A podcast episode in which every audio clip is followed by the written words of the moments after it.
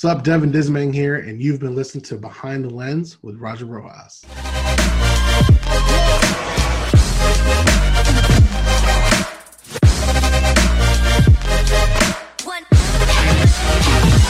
Welcome back to another episode of Behind the Lens podcast with Roger Rojas. And today's guest is a four time Emmy Award winning storyteller. Uh, he works in NBA, works with many different pro athletes. I'm so excited to have Devin on the show. Devin, thank you so much for coming on. Thank you so much, man. I truly appreciate uh, the invite. It's an honor to be here. Uh, we've been going back and forth on the gram, so I know this this podcast has been, you know, something we've been in the works for months, yes, and you know, we finally made it happen. We're both at a desk where we could do this. so I want people to get to know you. Who is Devin? Yeah, so Devin is a complex character by far, but he is a content creator first and foremost. Uh, right now, as a professional, I am a, an executive producer and creative director for professional athletes and their content. Um, and both of those roles, what do those entail? It's pretty much telling their stories their way on their channels without the BS. No team filters, no brands, no nothing. It's their voice strictly to the consumer. Um, and the reason I'm passionate about that, and this goes to the personal side of Devin, is that most of the athletes I work with, um, are black or people of color. So as a black man myself, I want to make sure their voices are amplified through any channel that's told um, through that. So that in a nutshell on the professional side is Devin. Next to that, Devin is just a regular guy from Chicago who's trying to make his family proud on a daily basis and really wants to make sure his name and his legacy is built day in and day out. I love that. Why did you get into content creation out of everything you could be doing? Oh, you know what's crazy is the the road I got into content creation isn't the orthodox one. I didn't go to a film school. I didn't pick up a camera really until I was 25. Um, I'm 31 now. It's it's interesting because I started in the entertainment side, live entertainment side, so events, games, shows, whatever it may be. But the one thing I love doing within those shows or those scripts or things I was making, next to the entertainment portion, of course, was telling the story and as I got older, I realized like I want to keep doing this, but I want to do it in a way more impactful way than some live events can just be very short. They don't live on forever. I want a story that people can read over and over and over. And for me, it was movies. I loved movies. I loved watching those and documentaries. And then I just got into just picking up a camera one day and kind of recording my life behind the scenes with the teams I was working for, just me and my friends, you know, hanging out, bullshit and stuff like that. And that in my mind was like, I really like doing this. How how have I not looked into this as a career or like as an option? And when I was 26, I was I was lucky to kind of jump into that realm professionally. Uh, and I was like, once I realized I told my first story and my first like full written produced piece came out, I was like, yeah, this is this is the thing. This is what I've been searching for. I've been trying to figure out. So um, since that day, I have been just trying to elevate my passion in regards to overall content creation, no matter the platform, no matter the avenue, no matter what the media itself is. Something important that you referenced was passion, right? And mm-hmm. as young content creators, which I, I consider us both of us very young in our careers. I'm only, only 27. You just said you're 31. Yeah. One thing that I want people to remember and to hold on to is that moment. You had that moment of knowing, hey, this is something that I want to garnish and this is something I want to continue doing. Mm-hmm. At what point did that come? So you reference hanging out and like athletes. Where did that opportunity come from? Was it a friend that called you? Or is it more so an um, opportunity that you saw and you're like, hey, I'm to pick up this camera and show up and film something? Yeah. So I'll never, the moment was in 2015. I was working at Golden State at the time. And at the time, I was double working as a game operations uh, manager for their G League team in Santa Cruz. And then as an associate at Golden State, helping out on game day, game nights doing the same thing I've been doing, right? Telling stories through game days. You know, I'd have somebody else edit the videos. I just press play, make it work we do a media day every year um, in between right before the season. So that's where they get all the content to edit and push everything together. And one day i was finally asked to direct. Like i usually they usually the golden state would usually send somebody down to do it. This time they couldn't make it. They were like hey you got it. We know you have some sort like you've been around it. You got it. Like, all right, cool. I get into the room with these G League players, and it's just me, them, a green screen, and then another setup to do interviews. It's about a six hour day. I crank out all of these things and realize, wow, these guys are really responding to the way I am directing them or coaching them on camera and things like And I've never done this. This is literally the first time I have personally done this. And we see the results, and I'm like, okay, these are these are good. And again, us as creators, we're our worst critics. So I'm like, yeah, these are these are this is cool. I think it looks great. Hopefully everybody else does too. Um, I get the feedback back two weeks later from the executive at the time at the Warriors, who was like, "This is literally the best green screen stuff I had seen in years, especially professional, minor league, whatever." I'm like, "What are you talking about?" He's like, "I don't know what you did, but these players responded to you in a way that they don't respond to us." And for me, when I had that conversation, I was like, "Oh." I can really do this. I can really direct people on camera and really get them to be passionate and their honest selves because I've always equated being on camera to someone who's not used to it to like school picture day, to where you always think you have to have your perfect face and like the perfect attitude, or like, you know, you just have to make sure no hair is out of alignment, whatever it may be.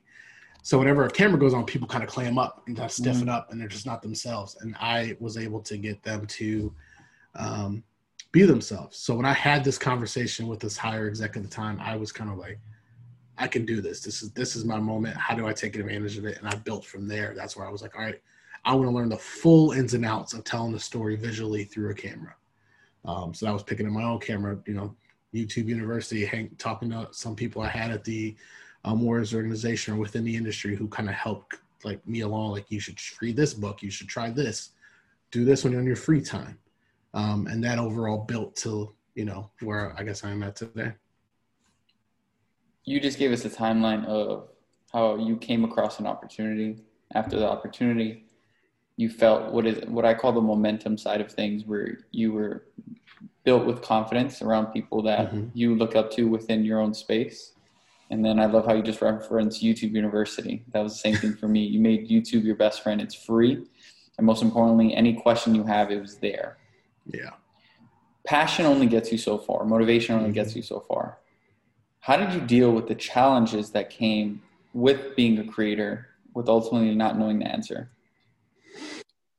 Um, I think the biggest challenge, something we all feel today, is that imposter syndrome first and foremost. As I touched on it previously, but our we're our own worst enemy when it comes to stuff like this.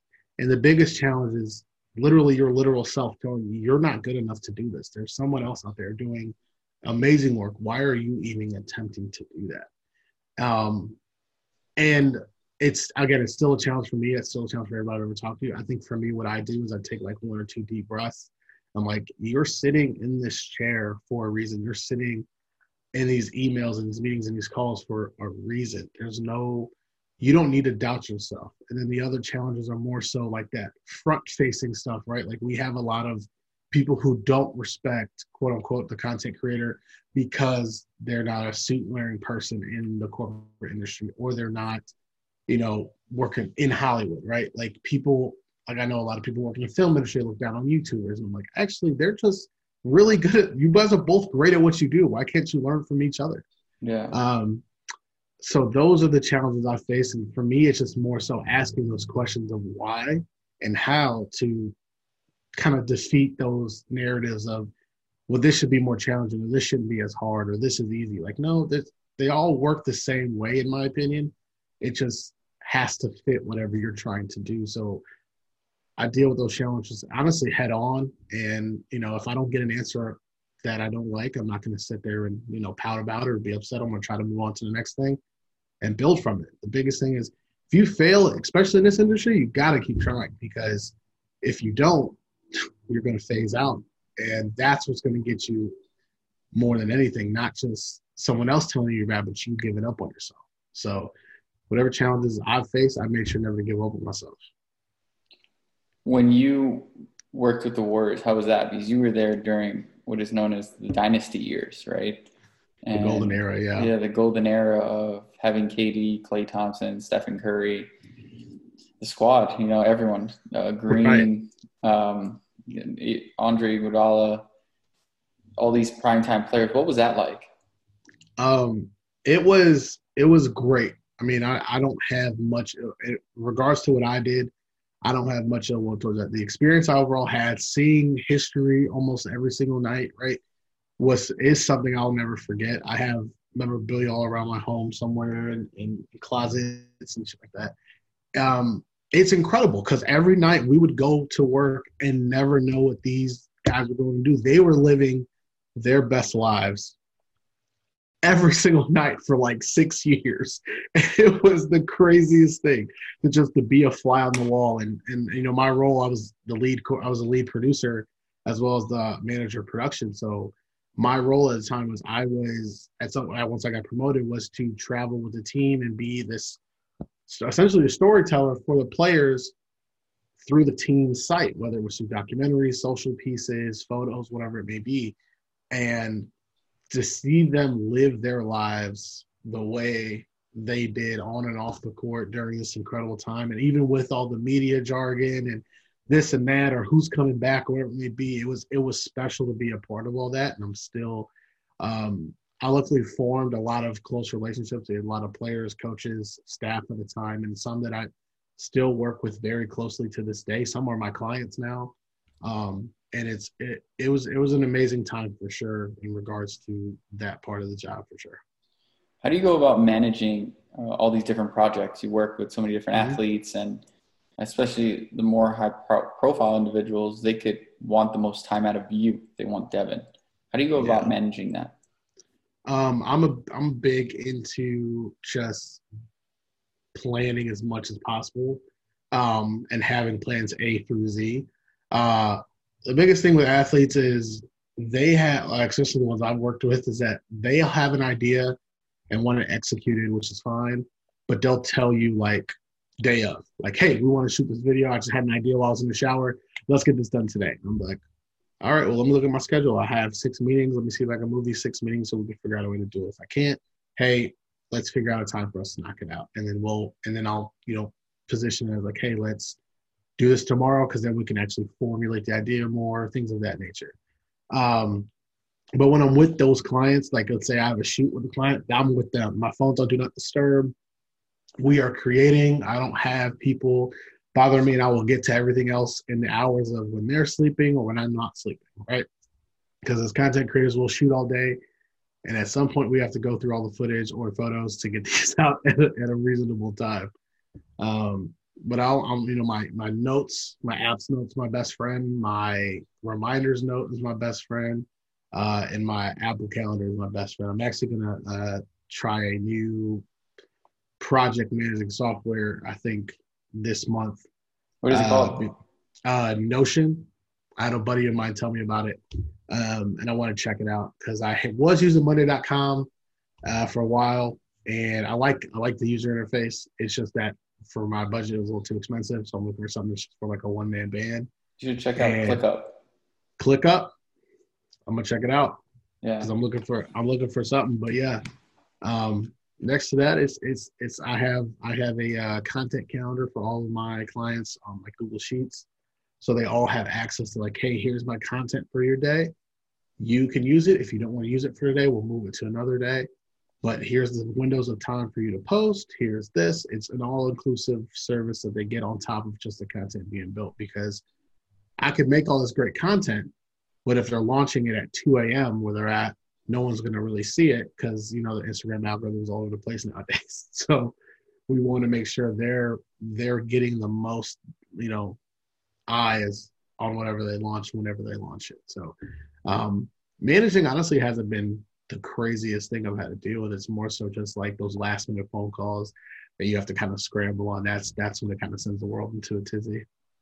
I think as a creator, that says a lot about someone when you're able to control the the panic or kind of the unknown um, and better position yourself to in a position that keeps the client happy and keeps you somewhat settled and having that baseline yeah. of hey this is what, what i'm doing and phrasing how you said coming up as a content creator what are some lessons that you would tell to someone who's starting today man that's a i would i would give them a lot of a lot of advice but the first one is be patient. You're not going to be amazing right away.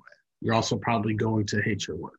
Like you're going like I looked at I remember creating, let's say when I went freelance officially in August of 2019, and I looked at my stuff from October that year to December, and I remember making it and hating it. I mean, this isn't good.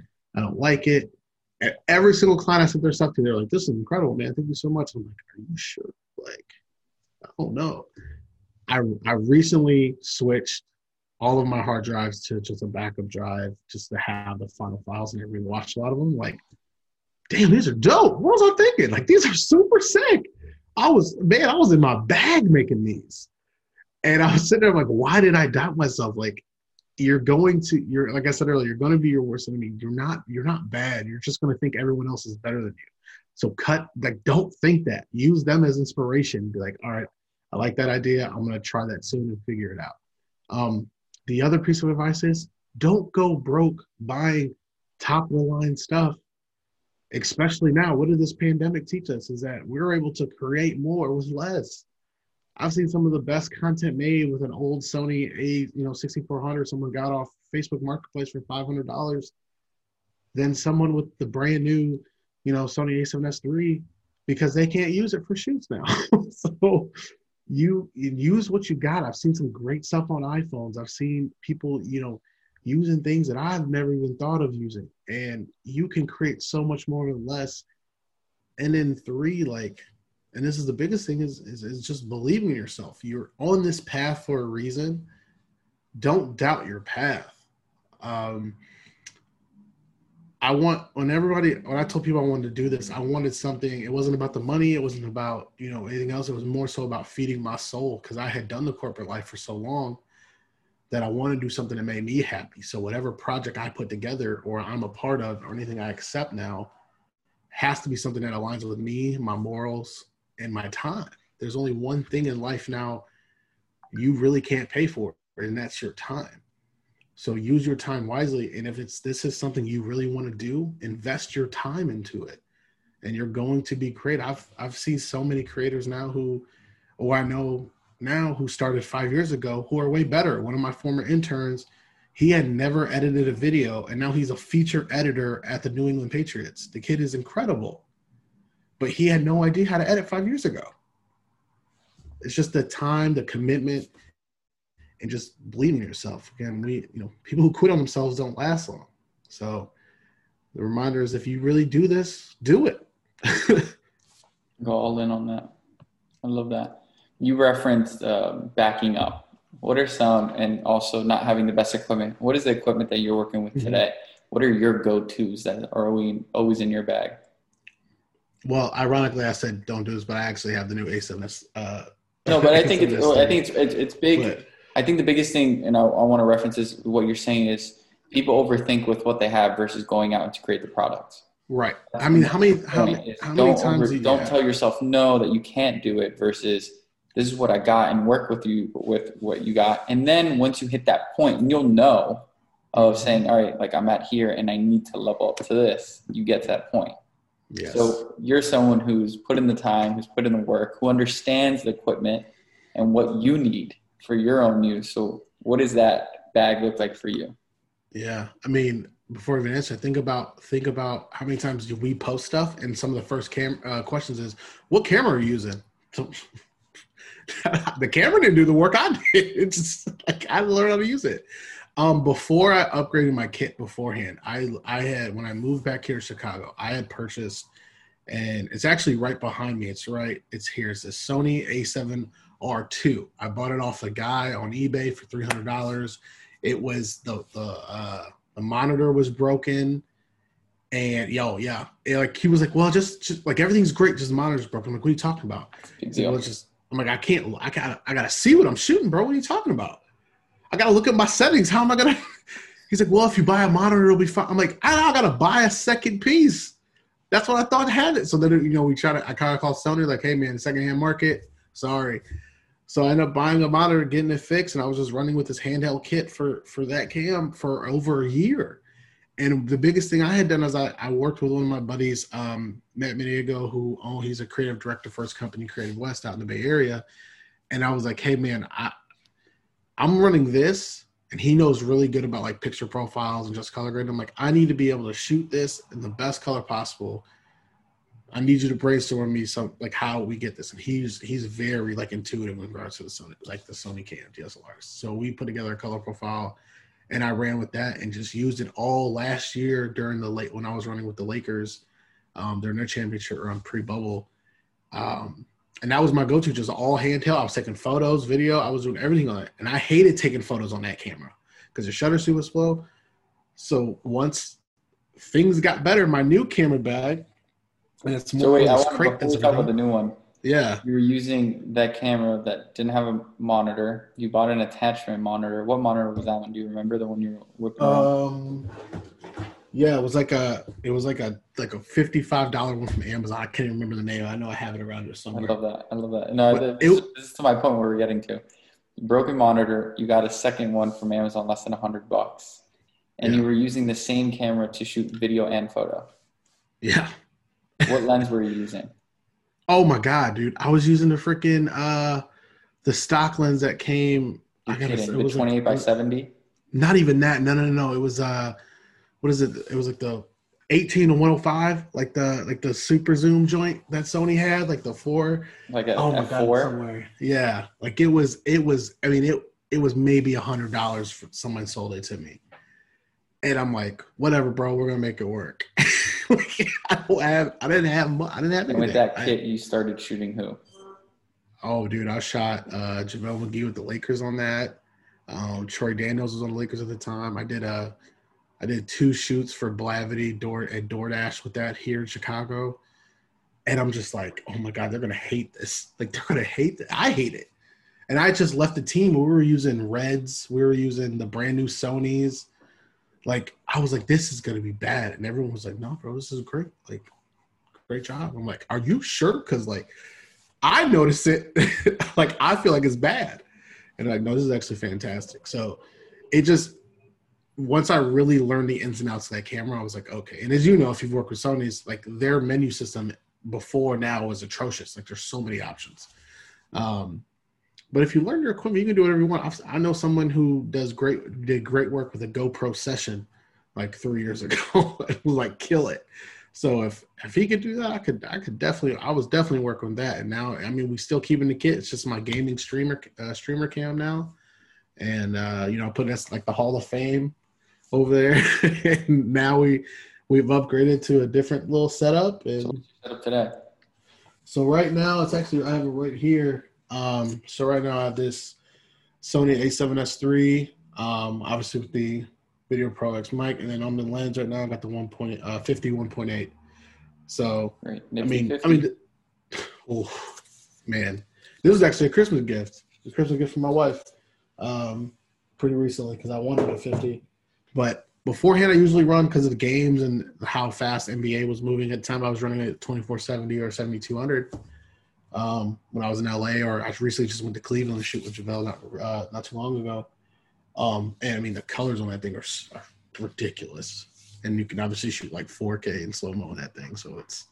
What's one uh, funny story you could have, or you could share with us working with an athlete? Uh, something, or I think more so instead of funny, a moment where you had to pivot as a creator, where you were shooting something and then they're like, hey, scrap that and shoot this, which happens nine out of 10 times through my own experiences. But yeah, hear one from you. Oh, man. Um, hey, don't shoot that, shoot this. Let's see. Um, okay, so we're doing a workout. Uh, we're doing a recent um, basketball workout out in Los Angeles with JaVale and I think uh, I think DeAndre Jordan was there. And yeah, it was DeAndre Jordan with the Clippers or right before he got traded to the Nets at the time. Anyway, he was they were working out and JaVale is actually he's very tech savvy. I don't know if a lot of people follow the social medias. He's very good with content. I saw uh, he was vlogging during the bubble. Yeah, so I mean, we'll get into that too. um, but Will, but he's very like he understands content well. That's why him and I work so well together.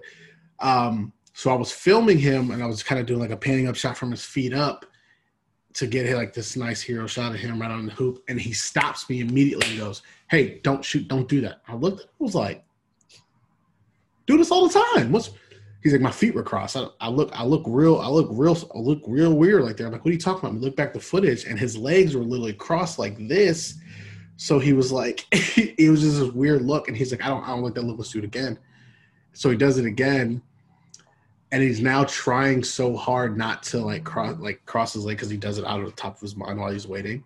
That anytime he sees me the camera, he's like, stop, don't do it, stop, don't do it he scrapped the entire shoot afterwards. He was like, bro, I did it like 10 times. I don't want to see any of that footage. I'm like, bro, you did a dunk, you did this. He's like, no, scrap the whole thing. Like, we're to try that again tomorrow. So I had to pivot, and we ended up doing like this day in the life of him and his daughter, um, like at home for like a piece of content that's coming out later. But I was like, I was like, bro, we just spent four, four hours and you're cut, you're cutting the entire thing because you crossed your legs like three times.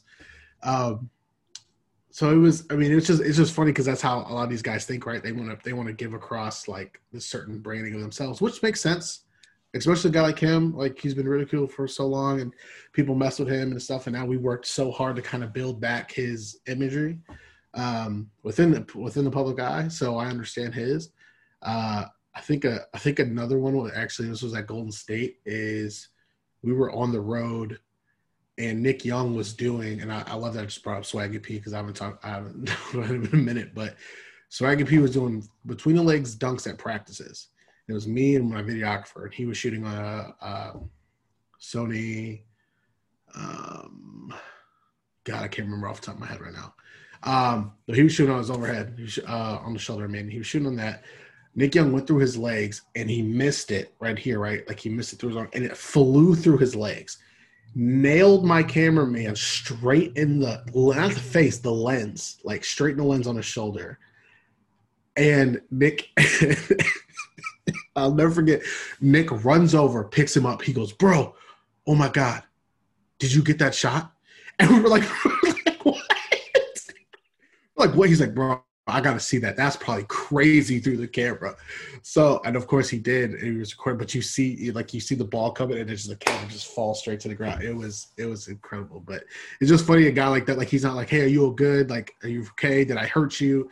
His first can, and of course he asked those things, but his first was like, bro, did you get that shot? Because that shot was probably nuts. When you're working with all these different athletes and different people and organizations you referenced a conversation earlier in the podcast and how we just brought up pivoting. I think yeah. an important factor that must be brought up is attitude and how you're able to communicate with them on the spot and always allowing them to get their message across and you not take it personal as a creator. Mm-hmm. How have you handled that? So for some my personal experience is that I say I always tell the client I say yes to everything they want to do and then I can make the decision in post if we use it or not. So yeah. that makes them happy. Unless we're, you know, we're doubling up on something of that I believe doesn't make any sense. But nine out of ten times I say let's do it and move forward, and then we're able to keep going. How do you handle taking ridicule? And you referenced it a little bit with JaVale, but mm-hmm. um, what are what is that like? I I would love for you to reference ego because it's evident that you don't have that when you're shooting with them. It's kind of like, all right, let's do it, let's keep going. Yeah, I mean, we all have as creators, we love to protect our art, right? And no matter whenever we press record, it's we feel like it's a part of us. It's our. It's not only their story, but it's our story, and and we have to remind ourselves that when we're working for a client, the work is for them. Like first and foremost, the work is for them. They have hired us to tell their story within our lens, which is great, and we can give our feedback to them and give our notes to them. But if they're passionate about something it's not your place to hold that up. It's not your place to tell them, hey, that I don't think that's going to work too much, or hey, if they want to try something, try it. Like, excuse me, try it because if you don't, they're going to be more. They're going to be more offended that you said that than you're going to be offended that you that they even asked you to try it. So how I've handled is, yeah, I record and shoot everything, like no questions asked, and then in post, I'll look at it and be like, hey, I want you to see this part that you recommended. I don't think it's going to fit, but I want to get your opinion before I place it in here. What do you think? And they'll watch it and be like, nah, that didn't work. You're all right. I'm like, all right, cool. Keep it as that. We keep pushing on.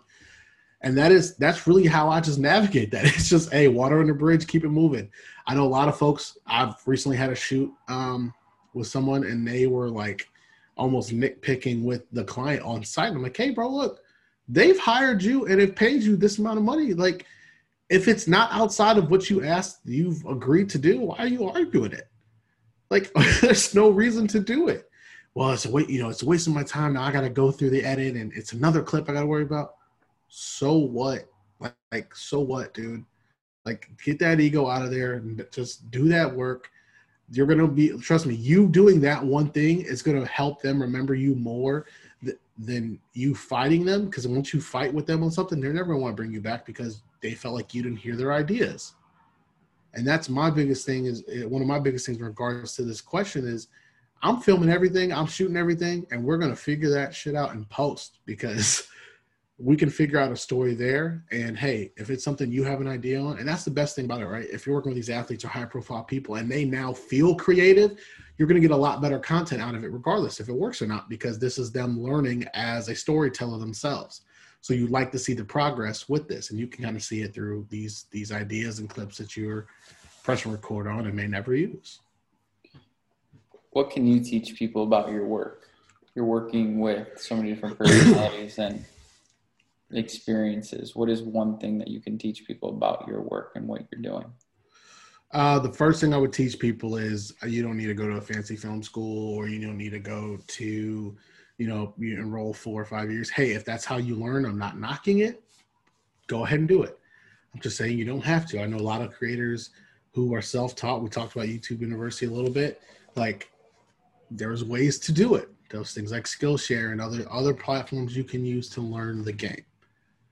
The thing that they can learn about me is that again, you don't have to use the craziest stuff to make the greatest stuff one of the, the things that I do right now in regards to storytelling is we talked about JaVale McGee's vlog a little bit.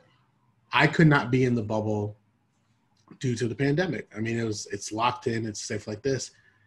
JaVale, I had to essentially teach him how to shoot off this camera in a certain way for him to record himself. So I was buying certain equipment, doing the research of something that's an easy point and shoot. And trust me, if I can get someone like that, him, guys like Troy Daniels, Quinn Cook, whomever, to just use a point and shoot camera to create something that has gone viral and you know millions of views on YouTube and whatever, then you can do that on your cell phone that now apparently is trying to compete with big rig cameras and make something of that. Um, and then overall for me, it's just the storytelling aspect. Everything has a story, and that's the biggest thing I try to teach anybody who comes under my wing or I work with is if you have if you have uh, footage, what story can you tell with that footage? And it may not be something your client's just going to give you something to say, figure it out. And I've had that happen multiple occasions. Hey, I think there's a story within this, but can you see if you can find one? Yeah, absolutely. And you might have to think a little bit outside the box, right? Is it, hey, I need a VO now? Or hey, do I need some written text to kind of push the narrative? Hey, do I need um, some stock footage to kind of tie it together to transition day to day. What do I need to help make this a full fledged story? And that's one of the bigger things people will learn from me is that, uh, you know, even with the lack of resources, the lack of assets, you can still tell a story. Um, it just depends on how good that story is going to be. That's all. I think my greatest lesson from this podcast and everything you're telling me is quite the opposite of what you're saying. Is more so for someone like you it's not the lack of resources. I think you're very resourceful with what you have. Yeah. You bought a camera that, uh, to be honest with you, I'm surprised you even bought it. I, I probably wouldn't have bought a camera that didn't have the monitor working. But then you told yourself, hey, uh, this is what I got. I'm going to buy a monitor for it, an attachment to it. And you made it work. And on top of that, you bought a lens that typically most creators, even if you're not new in the game, you know it's like 101. You don't use a stock lens just because of the quality, but you made it work. And I think that's the greatest takeaway from this whole podcast is that you were you were resourceful with what you have and the situation you were in, you weren't going to let it go. And that goes to show even with JaVale, hey, you couldn't be there, but you put the right tools in his hand to do what you need to do, which is to capture that content. And I remember at one point, if I'm not mistaken, that first bubble video was trending like top five on YouTube because he was the only person doing that. Yeah, uh, him and Matisse Thybulle from the Sixers both released a vlog. I think we released it 24 hours after Matisse's first one. Um, but we released more. Like I think Matisse released once a week, and we were releasing three a week. And I, I, was one of the things where I was like, "Hey, bro, just keep filming." I don't care what your day looks like. I don't like don't try to force things. Just press record, let life happen. I'm gonna piece it together. And every day he would do a Dropbox dump uh, that I would download. I would literally go through all the selects, put them all together, and we push them out. And literally, I think we had 11 episodes before the playoffs, 11 or 12, and seven of them went like seven of them went viral, quote unquote. Three of them were trending on YouTube, and one was like number three trending in the U.S. and like ten in the world at one point. And I lost it. Like I was at my house, like I was here, and my, I was freaking out. I was like, "This is this is what the what video and where?" Like I was getting text messages from people like, "Bro, you're never gonna believe your video is doing this and da da da." And it wasn't the craziest idea. Like it wasn't like people vlog all the time. It was just you know, a, a, one, there was a lot of good things happening at one time. We have a great personality in JaVale who kind of knows how to carry his story and people respond to it. too he was playing on the best, you know, the best team uh, in in the NBA at the time with two of the most prolific players within the NBA. So people are looking to see if they're a part of it.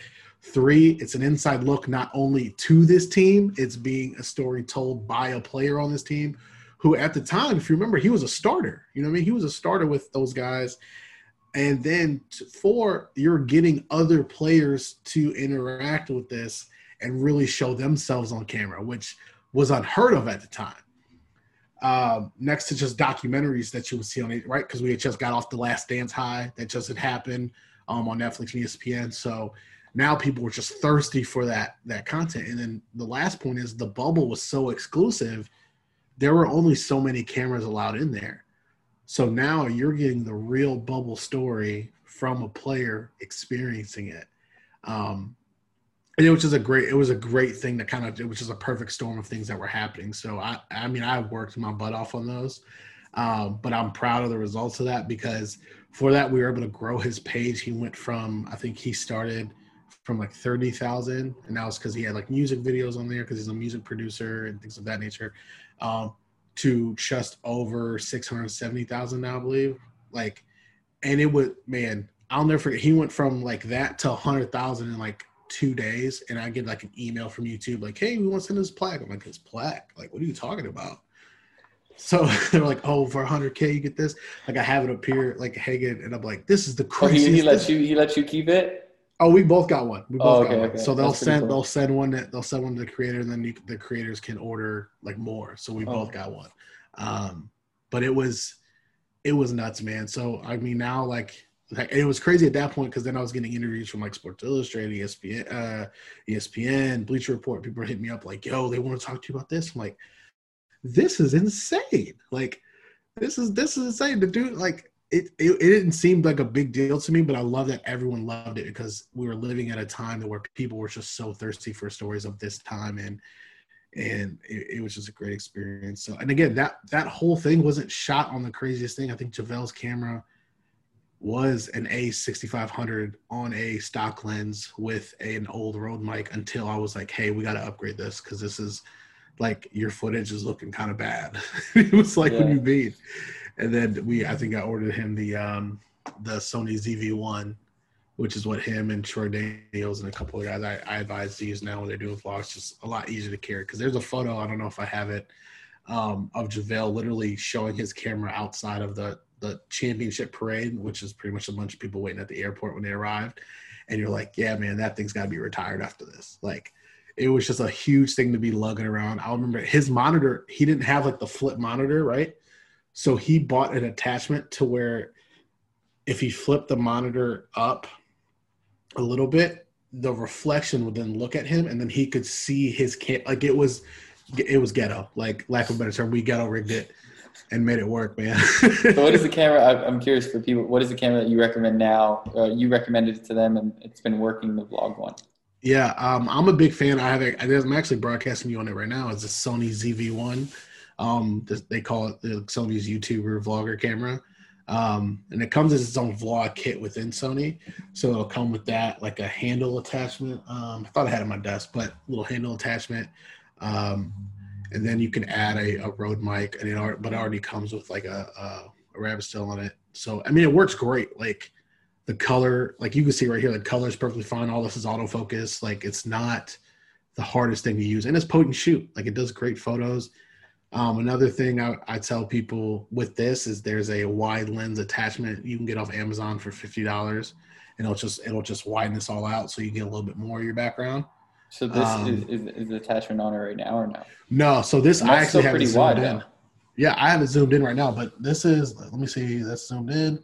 This is the widest it goes right here. Uh, that's pretty good. Right, but it, but the with the handle, right, the handle's going to be closer, so mm. you'll want it a little wider. So, um, but yeah, that's great. This is that's that. really what I recommend. And then, um, if they want like the lavalier mic, I use these. uh Tascam. Anybody else does? No, I actually because again, guys, we want to keep it easier. Like they want that real, so I just use these little Go Rode. Go oh, the mics. Rode mics. Okay. Um, because then you could just clip this on the lapel let it ride and get it moving. Then you can obviously have the the win flag on there and call it a day. You found those helpful? I haven't used those. Would you recommend them? You love them? Yeah, I have. Uh, oh, they're super helpful, man. Like before, before the uh, pandemic, I would usually. So I don't know if a lot of people ever noticed this, but at Lakers games, we used to have one tucked in JaVale's like like warm ups, and I would record him while he's doing his warm ups, interacting with players. We haven't released a lot of footage yet, but it's him in like the huddle and you would hear like him like like the players cussing and like LeBron talking and him talking with players and and the players all knew who was Mike like we never kept it a secret but at the end I'll never at the end of every like player introduction right like here come your Lakers and they get ready for tip off and all the cam- that's where you see all the cameras like scatter and then guys are doing handshakes and all that type of stuff he would always run up to me he would go like this give me a handshake and it's just us exchanging the mic and then I would run off court because you can't you can't have audio equipment during game time. So unless it's approved by the NBA.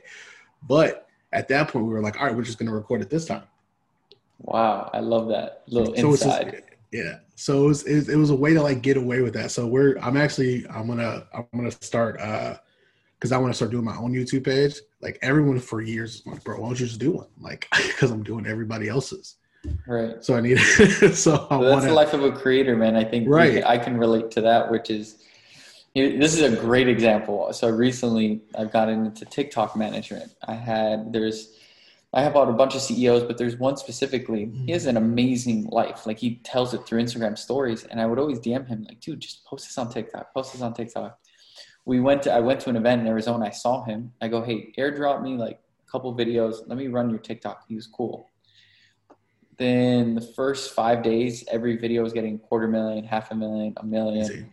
He he went crazy, and then I was able to you know convince him to do management for it or negotiate. You know, I proved mm-hmm. my worth. Right. And by saying, hey, this is what I'm doing, I'll consistently do this for you for the next 30 to 90 days. He said, done. A couple days after that, a friend of his reached out and said, hey, I see what you're doing with his. Can you do it for me? Little did I know storytelling, which is, you know, how you've branded yourself. Yeah he had amazing content as well, traveling the world and doing many different things. He had one video though that got my attention. It was a 10 minute video he sent me with his yacht sinking and he was in it. And I said, he said to me, Do you think this will do good? I said, I believe so. Um, yeah. For I have screenshots of this. Posted it. 12 hours later, a million. Every hour after it went up a million his following, it was his third video I posted, went from 68 followers to 70,000 in less than two weeks. That's nuts. And this goes back to what you're saying. It took, I, I, was on my TikTok and I've had it for a year and a half and I have a good following, but more so your attention sometimes will veer towards the client, which is fine. And you know how to direct them, position them. Mm-hmm. And I, I could totally agree with you as you're saying you're your hardest critic. For my content, I find it to be so hard and I started, you know, I actually bought this. I bought this to vlog. Okay, yeah, yeah. And I'm still, I still need to edit my Christmas, my birthday from last month, all this Dude. stuff that I have going on versus, you know, focusing, you know, it's what we do. We focus on the client. That's yes. why we're, we're in the service business. But I, I deal with that personally. So I can 100% agree as a creator where you have that, not a rut, but more so that intimidation factor. You're like, hey, I need to produce something at this level consistently because of who I'm working with and what I'm doing. Right. Um, and, you know, anyone listening or watching, I think hearing it from someone like you who's established, recognized, and work with notable individuals and someone like myself where you feel that you always have to level up, which isn't a bad thing, but more so allowing it to come out. And honestly, dude, I didn't know you get a plaque for a hundred thousand on YouTube. I only post recently. I've been posting my full length uh, uh, podcasts on it, vlogging not consistently. Where I was in like, damn, that would be pretty cool to look up on my wall right now and see that. I didn't even know they would give that out. Yeah, it's like cool. the silver silver play button. It's super. Dope. I, will never forget because I got the email. It was like YouTube Creator Reward. I was like, oh, a what? what is this thing?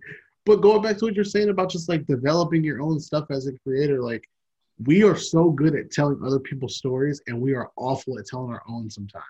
I literally have this entire this entire hard drive is client stuff and like half of it is my behind the scenes vlogs of like stuff that I did. And I just am like, I'll get to it. I'll get to it. I'll get I'll never get to it. And then so like it just sits there and looks at me like, when are you gonna get to it? Like, we're waiting, we're waiting. And I'm like, shit, me too, man. We all go through that. Now that you just showed that, someone who's a creator who's listening or watching, what is your funny enough? Right here, I got you. Oh, there we go. The same always. What is your external hard drive of choice? Um, so I'm actually very new to LaCie Gay. Like I'm very new to this. I got this is one from eight months ago. My wife, my wife being the amazing woman she is, decided to put like handmade stickers on them. So she put like an NBA trophy on this one because I would take this one row with me continuously. Um, before then though, I would use where is it? I don't know if it fell, but is that like it's the little Samsungs? Um, it's amazing that you brought that up. The SSDs. Yes, the SSDs. Yes.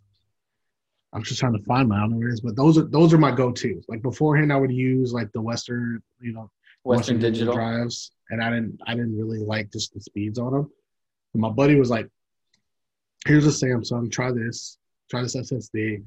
I didn't go back I haven't been back to since to anything else because that SSD speed is ridiculous. So I want people listening and watching because recently myself, this LaCie, I per every year I try to purchase a new one for the year, and that's mm-hmm. why I target it with the year, and or I pin it down with the year on a sharpie. I've learned, and you can correct me if I'm wrong. I recently read articles to better understand hard drives and solid yeah. state drives, which is what you're referring to SSDs. The reason they're more expensive is because the upload speed that you're able to transfer from your SD card onto your external, which as a creator, if you're saving time, you're saving money. So you're saying based off of your experience, because I can't talk because I don't own one, that that's something that you highly recommend to invest into, and then also that you find the most suitable when you're traveling. Uh, absolutely. Oh God, I want now. I just want to show it to you, man. Oh, here we go. It. It's like it's like this big, right? Yeah. It's like a little... Here we go. This is so. This is the Samsung T9, right? So this is the Samsung portable SSD T5. Sorry, T5. They just released their T7. The T7 so shout, right? shout to Iron Man on this one. So, um, this read speed is ridiculous. I couldn't tell you the numbers on it, but I remember dropping like 12 and a half to 13 gigs on a project and it was like five minutes, and I was like, "Are we sure? Like, are we sh-? like I was like I was panicked, and I remember having my Western Digital and was like, "All right, this is going to take 15 minutes." And I only had remember running as a creator, shooting basketball games. I have 15 minutes at halftime to dump a card, format it, and get ready for that next half. Now I was able to get an SSD. Not only am I able to dump the card, I have almost eight to nine minutes to start pulling some selects for my post game edit. And I couldn't believe it. I could not believe how fast these things are. So, um, and I just watched a YouTube video with uh, what's her name, Sara Dietschy. I know she's a YouTube blogger, but does a lot of tech stuff. And she just was speaking about the Samsung T7 SSD and the read speeds on it. So if anybody's interested in that, I'd say definitely go check that out. Um, it's apparently it's unbelievable. It's even faster than this one. So trust me, 2021 here soon. I'm about to get one of those and see the read speeds on it because it's I cannot believe how fast those are. Not and my buddy was right. He was like, "Bro, get this. I think this one right here, this this uh, one I have right here is 500 gigs.